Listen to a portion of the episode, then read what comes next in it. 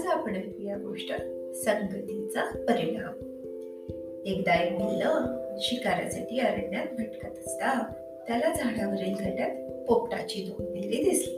ती पकडत असताना त्यातील एक पिल्लू त्याच्या हातून निसटले. दुसरे मात्र सापडले.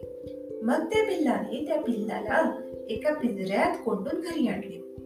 तो पिल्ल त्या पिल्लाला बोलायला शिकवत असे. हळूहळू ते पिल्लू भिल्लासारखे बोलू लागले. भिल्लाचे शब्दान शब्द त्याला बोलता येऊ लागले.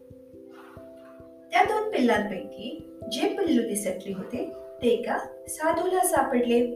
साधूनेही त्या पिल्लाला बोलायला शिकवले. दिवसभर तो साधू जे जे बोलत असे ते ते सारे त्या पोपटाला बोलता येऊ लागले. असे बरेच दिवस गेले. एक दिवस एक राजा घोड्यावर बसून अरण्यात आला. फिरत फिरत तो बरोबर त्या पिल्लाच्या घराजवळ आला. बाहेर टांगून ठेवलेल्या पिंजऱ्यातील पोपटाने त्या राजाला पाहिले आणि मोठ्याने ओरडू लागले. मालक मालक धावा धावा कोणीतरी घोडेस्वार आलाय. धरा त्याला पकडा त्याला ठार मारा. राजाने हे शब्द ऐकले आणि तो दुसरीकडे निघून गेला. तो फिरत फिरत आता अरण्याच्या दुसऱ्या टोकाला गेला. तेथे साधूचा आश्रम होता. त्या आश्रमातील पोपटाने राजाला पाहिले आणि म्हणाला या या सुस्वागतम. महाराज आत या. विश्रांती घ्या. थंड पाणी प्या. गोड फळे घा साधू महाराज आपल्या आश्रमात महाराज आले आहेत. त्याचे स्वागत करा. पोपटाचे शब्द ऐकून राजाला मोठे आश्चर्य वाटले.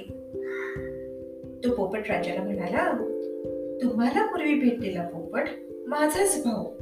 आम्ही दोघे एकाच घराचे. एकाला भिल्लाची संगत व तसेच संस्कार. मला साधूची संगत व तसेच संस्कार. हा सारा संगतीचाच परिणाम.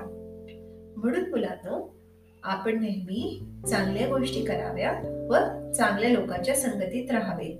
कारण कळत न कळत त्याचा परिणाम आपल्यावर होत असतो.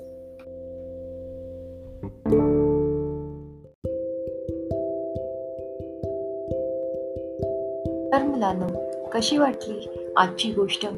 नवीन गोष्टींसाठी ऐकत रहा short Marathi stories podcast Google podcast व ॲपल पॉडकास्टवर तुम्ही आपल्या प्रतिक्रिया व नवीन गोष्टीसाठी फॉलो करू शकता Twitter handle at S Marathi स्टोरीजवर